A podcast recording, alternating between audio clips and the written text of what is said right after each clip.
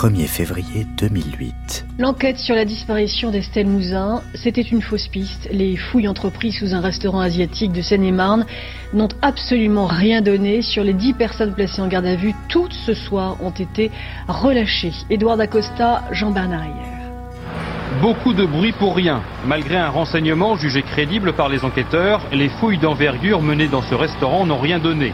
Sous l'imposante dalle de béton démolie en quelques heures, les policiers n'ont finalement découvert que trois fragments d'os d'origine animale. Il n'y avait aucune trace de cadavre d'enfant. L'avocat du père d'Estelle Mouzin espérait une toute autre issue à ce qui s'avère être une nouvelle fois une fausse piste. Je serai le dernier à reprocher aux policiers de mettre tout en œuvre pour euh, chercher euh, les raisons pour lesquelles Estelle a disparu. Donc euh, moi je ne suis pas choqué qu'on déploie beaucoup de moyens pour essayer de vérifier une piste, d'aller chercher les éléments. Et du côté de, la famille d'Estelle, c'est la demande qu'elle a. Il faut tout faire pour retrouver les raisons de la disparition d'Estelle et, et qui est à l'origine de cette disparition.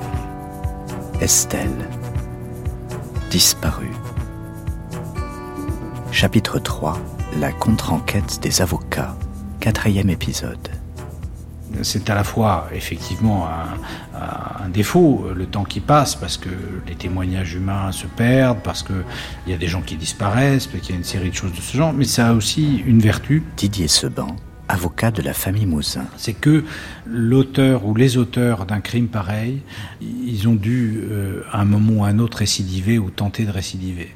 Et donc dans les parcours criminels postérieurs aux faits, il y a sûrement des choses à interroger. Et nous, nous sommes toujours très étonnés de la manière dont les tentatives d'enlèvement d'enfants sont maltraitées dans ce pays. C'est-à-dire qu'il euh, y a beaucoup plus qu'on ne le pense de tentatives d'enlèvement, d'hommes qui essayent d'attirer des enfants en leur proposant des bonbons. Vous savez l'histoire que tous les parents disent à leurs enfants.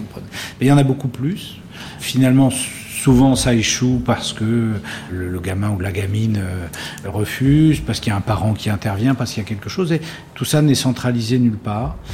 Et euh, je dirais que par exemple, l'exemple de la manière, parce qu'on a beaucoup parlé de Michel Fourniret à propos de cette affaire, de la manière dont Michel Fourniret finalement va être euh, attrapé sur tous ces crimes, c'est une affaire où une gamine est arrivée à s'échapper.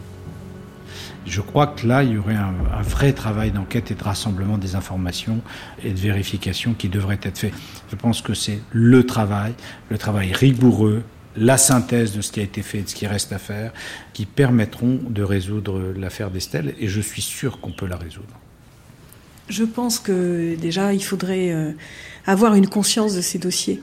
C'est-à-dire qu'on les laisse vieillir, euh, se déliter petit à petit. Quand on a mis beaucoup d'énergie au début, on en met toujours de l'énergie, et on attend que finalement ça tombe du ciel, c'est-à-dire que le renseignement tombe et qu'on le traite. L'avocate Corinne Herman. Je pense qu'il faut absolument avoir conscience que ces disparitions et ces dossiers, euh, sachant qu'en plus le dossier Estelle est tellement important qu'il peut aussi résoudre d'autres affaires, il faut mettre des spécialistes, des gens qui ont envie de le faire, des gens qui ont les compétences pour le faire, des gens qui savent mener ce type d'enquête, des grandes enquêtes comme ça où il y a vraiment beaucoup de lecture et de traitement de l'information, se donner les moyens techniques avec des outils d'aide à l'enquête. On a besoin dans un dossier comme celui-là d'avoir des outils informatiques, des outils d'aide à l'enquête et d'avoir des enquêteurs qui toutes les semaines vont rendre compte Là, ce qu'on a, c'est un dossier où on traite de l'information qui arrive un peu de partout, et puis on la met sur le bureau, puis on en prend une, puis on en prend une, on sait même plus ce qu'on a traité.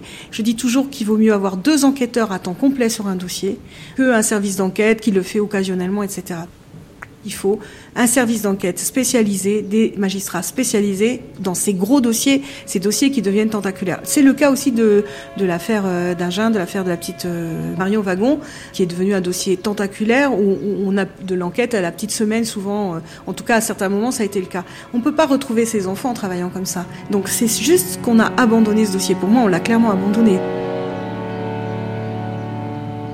Des systèmes de traitement de l'information qu'on utilise par exemple en terrorisme et on voit avec le résultat euh, qu'on peut avoir euh, sur l'interpellation de personnes qui préparent euh, des attentats.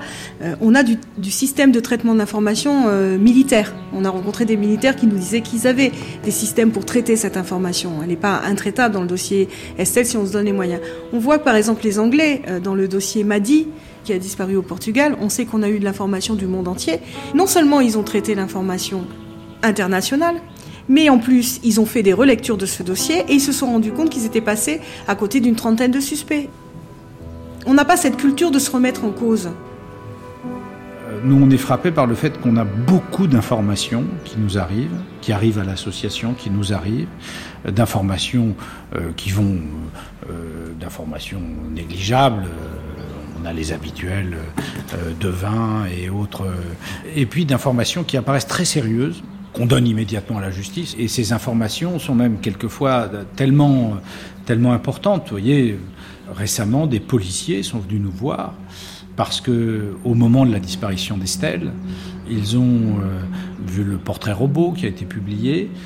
Ils avaient euh, quelqu'un euh, qui suivait depuis longtemps, qui avait eu des comportements pédophiles, qui correspondait vraiment au profil de, de, celui dont on peut imaginer qu'il a enlevé Estelle. Et ils nous ont dit, ben, on a écrit, dès qu'on a vu le portrait robot, on a écrit au procureur, à nos collègues de Versailles, à la justice. On nous a dit on va venir vous voir, on n'est jamais venu nous voir. Maintenant on est à la retraite, on a relancé plusieurs fois. Maintenant on est à la retraite, donc on n'a plus l'obligation, euh, les mêmes obligations déontologiques, et on vient vous voir en tant qu'avocat de la famille d'Estelle pour vous dire qu'on croit vraiment à cette piste et que euh, on vous donne les procès-verbaux, les, les, éléments qu'on a réunis, qu'on croit vraiment à cette piste et, qu'on aimerait qu'elle soit euh, fermée ou ouverte donc on a réécrit au juge, mais on ne sait toujours pas si ce suspect euh, a été entendu, qu'on a vérifié son emploi du temps, qu'on a refait son parcours. Euh, je suis à peu près certain que ça n'a pas été fait. Donc vous voyez, on nous dit tout est fait, mais il y a des gens qui viennent nous voir qui sont des gens sérieux, c'est des policiers, c'est pas euh, un, des uluberlus. Comment voulez-vous qu'on croit quand on nous dit toutes les pistes, rien n'est abandonné, tout est sérieusement fait? On ne le croit pas.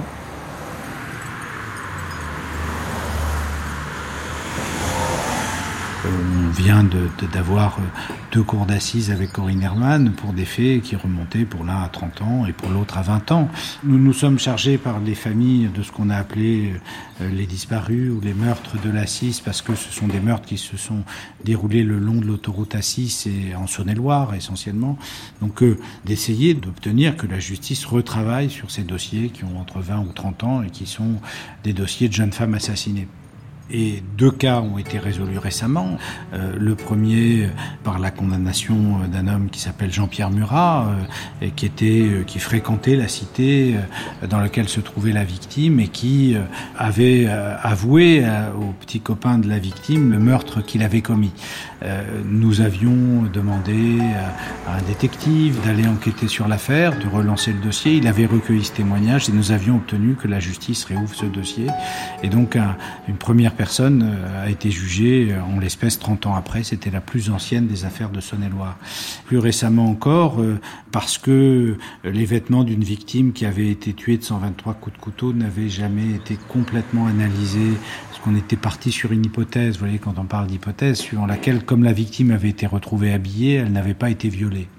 Et donc on n'avait pas voulu euh, rechercher sur euh, l'intérieur des sous-vêtements, euh, sur le chemisier, si des traces ADN, parce que tout ça coûtait de l'argent. Et nous avons obtenu, à force de combats, de manifestations de la famille, de manifestations de l'association, de, de protestations, que la justice accepte de réexaminer les vêtements de la victime. On y a trouvé du sperme, on y a trouvé la trace d'un ADN, on y a trouvé un auteur euh, qui avait déjà été condamné pour des agressions sexuelles contre des femmes. Il a été jugé récemment. Euh, c'était une affaire qui avait un peu plus de 20 ans. Euh, au verdict, j'ai été en colère à chaque fois. Mais vraiment des colères que j'ai du mal à dominer parce que parce qu'on aurait pu gagner du temps pour, pour les victimes. Parce qu'on aurait pu gagner du temps si les choses avaient été faites autrement. Parce que si on entendait les demandes conformes euh, on, irait plus vite. Il y, a, quand même des années de travail euh, derrière ces résultats, euh, des années de combat. je dirais qu'on est plus des VRP de nos demandes que des techniciens d'enquête ou des techniciens de police scientifique. C'est-à-dire que analyser le dossier, c'est un temps et c'est pas c'est pas un temps considérable et on trouve quand même des éléments qui n'ont pas été travaillés. Et ensuite il faut le vendre aux juges il faut le vendre aux enquêteurs. J'ai envie de dire c'est ce qu'on fait pour les familles. Et euh, je dis toujours qu'on est la courroie de transmission entre tout le monde. Et quand cette courroie fonctionne enfin en règle générale on trouve assez vite la solution dans ces dossiers là à demain pour la suite du récit proposé par Michel Pomared et Jean-Philippe Navarre Estelle disparue